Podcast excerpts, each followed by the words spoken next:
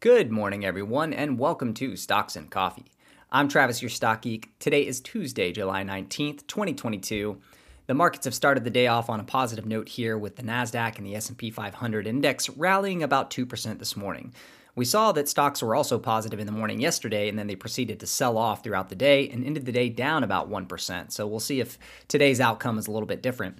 That sell off yesterday was largely attributed to news that came out of Apple suggesting the company would be slowing its hiring plans going into 2023, given a more cautious stance on the macro environment.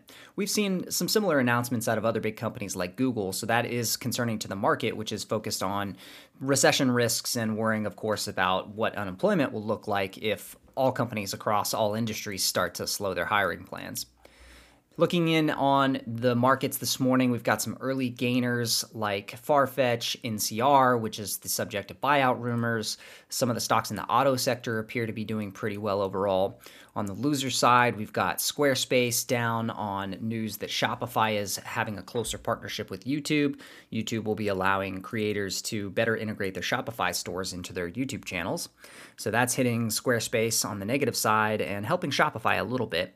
We also see Asana with a downgrade from RBC, so that stock's under pressure today. RBC saying that it's worried about the cash burn at Asana and competition for Asana, even though you know the company's been growing its top line pretty rapidly. So both Asana and Monday.com are down to new lows, new 52-week lows. IBM's also a little bit weak today. They had earnings yesterday. They actually beat earnings estimates slightly. Revenue was up 9% year over year, or about 16% excluding currency impacts. Although IBM did give some weak guidance when it came to Q3 cash flows and 2022 cash flows overall were slightly below the expectations. So IBM a little bit weak there. Skechers was initially down this morning uh, with a short report out from Spruce Point Hedge Fund, but the stock has recovered, so apparently that report isn't concerning shareholders too much now. Of course, we have the big Twitter and Elon Musk first hearing in the Delaware courts today. That's going to bring lots of headlines and drama, I'm sure. We'll know more about what that trial will look like going forward after today's court hearing. Uh, GM unveiled their all-electric Chevy Blazer, which they say will be uh, start producing in mid 2023. So, more EV models being brought forward by the traditional auto manufacturers. On the corporate earnings side this morning, we had a few earnings reports worth noting. Ally Bank, which is one of the larger online lenders in the U.S., as well as one of the largest auto loan providers in the U.S., saw its adjusted earnings per share down about 24% year over year and that slipped both year over year and quarter over quarter, driven by higher credit provisions for potential future losses. Now, I will say the when you look at the auto loan loss rates here, the net charge-offs are still pretty low, less than a half of 1% overall and it's actually below the same level pre pandemic in 2019. However, we do see a kind of an alarming trend in retail auto delinquencies here. So, auto delinquencies have gone from less than 2% a couple quarters ago to now above 2.5%. Uh, now, they were 2.9% in the second quarter of 2019. Again, comparing to pre pandemic, it still doesn't look too bad. But the overall trend is maybe a little bit worrisome here, given that the 30 day delinquency rate on auto loans was up about 50 basis points quarter over quarter. So I think that's what the market is concerned about here with Ally. The stock was initially down, I think, 4 or 5% this morning. It has rallied a little bit, so it's only down about 1 or 2% today. But, you know, the market is very worried about what's happening in the consumer loan front and specifically with auto loans. However, you know, even though these numbers, the trend is kind of going in the wrong direction. They're still, from an overall perspective, not at a too alarming of a level.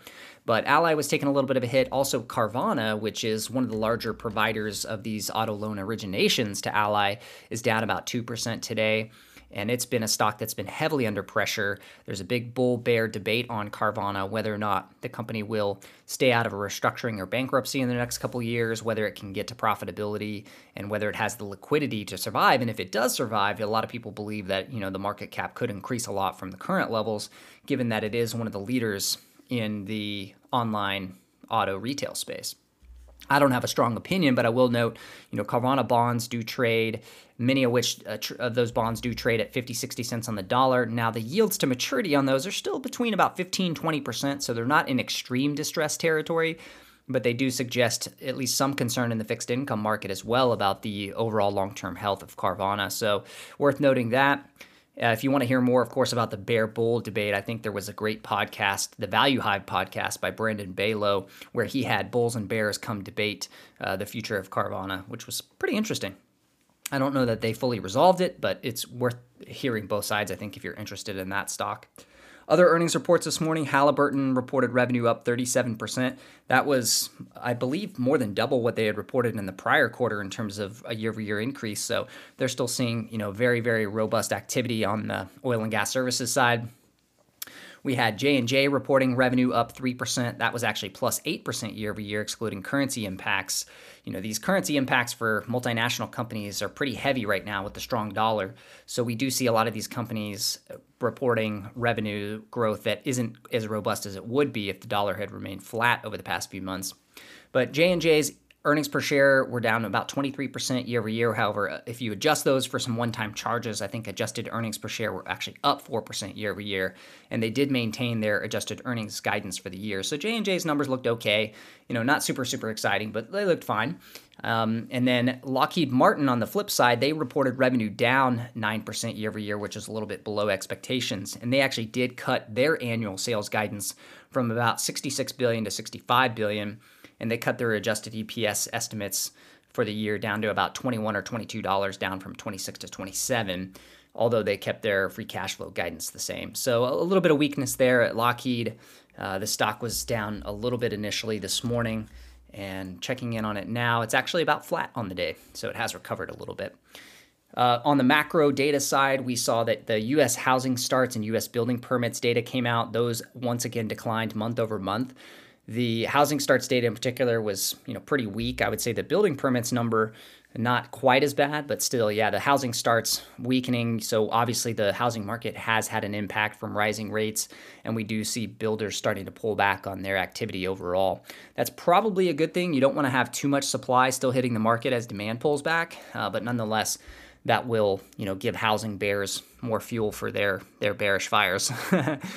After the market closes today, we'll get big earnings reports from Netflix, JB Hunt, Interactive Brokers, and a few others. So Netflix is going to be the real focus here. You know, that stock is down significantly over the past year, and it was down significantly, I believe, over 30% on its last earnings report. It had gapped down. Year to date now, the stock is actually down about almost 70%. It's down about 67%. And the concern is subscriber losses churn rates and you know just overall economic profile for Netflix going forward given the heavy competition and heavy spending on content. Netflix of course has been working on moving towards an ad supported streaming tier, which would mean that they can charge some customers less but do advertising to monetize those customers. They have also talked about testing potential to unlock the password sharing revenue, so trying to charge a few bucks for some of those people that actually share their password with a bunch of folks. uh, but anyway, I think the market's going to be really focused after hours on this earnings report to see what did subscriber losses look like quarter over quarter. We do see Netflix typically have a, a weak seasonal quarter here in Q2. So it's not the end of the world. It doesn't mean Netflix is never going to grow subscribers again, but I think in the short run, the market is going to see, you know, how severe is the slowdown in streaming subscribers and I believe they had guided to a loss of subscribers of as much as 2 million quarter over quarter. Now, some estimates I've seen as low as 1 million, some I've seen higher than 2 million. So it's going to be interesting to see what the subscriber loss looks like and just overall economics. What does Netflix report in terms of cash flows, earnings, etc.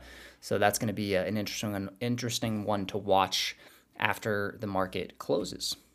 Other earnings reports coming out tomorrow morning include ASML out of the semiconductor sector, Abbott Labs, NASDAQ, Lithia Motors, and of course, I'll be diving into the Netflix numbers once we have them tomorrow morning. In fact, I'd like to do a deeper dive on Netflix on this podcast at some point, so look forward to that. And I will be doing more deep dives once we get through more of the heart of this earnings season and the deluge of data does start to slow down a bit.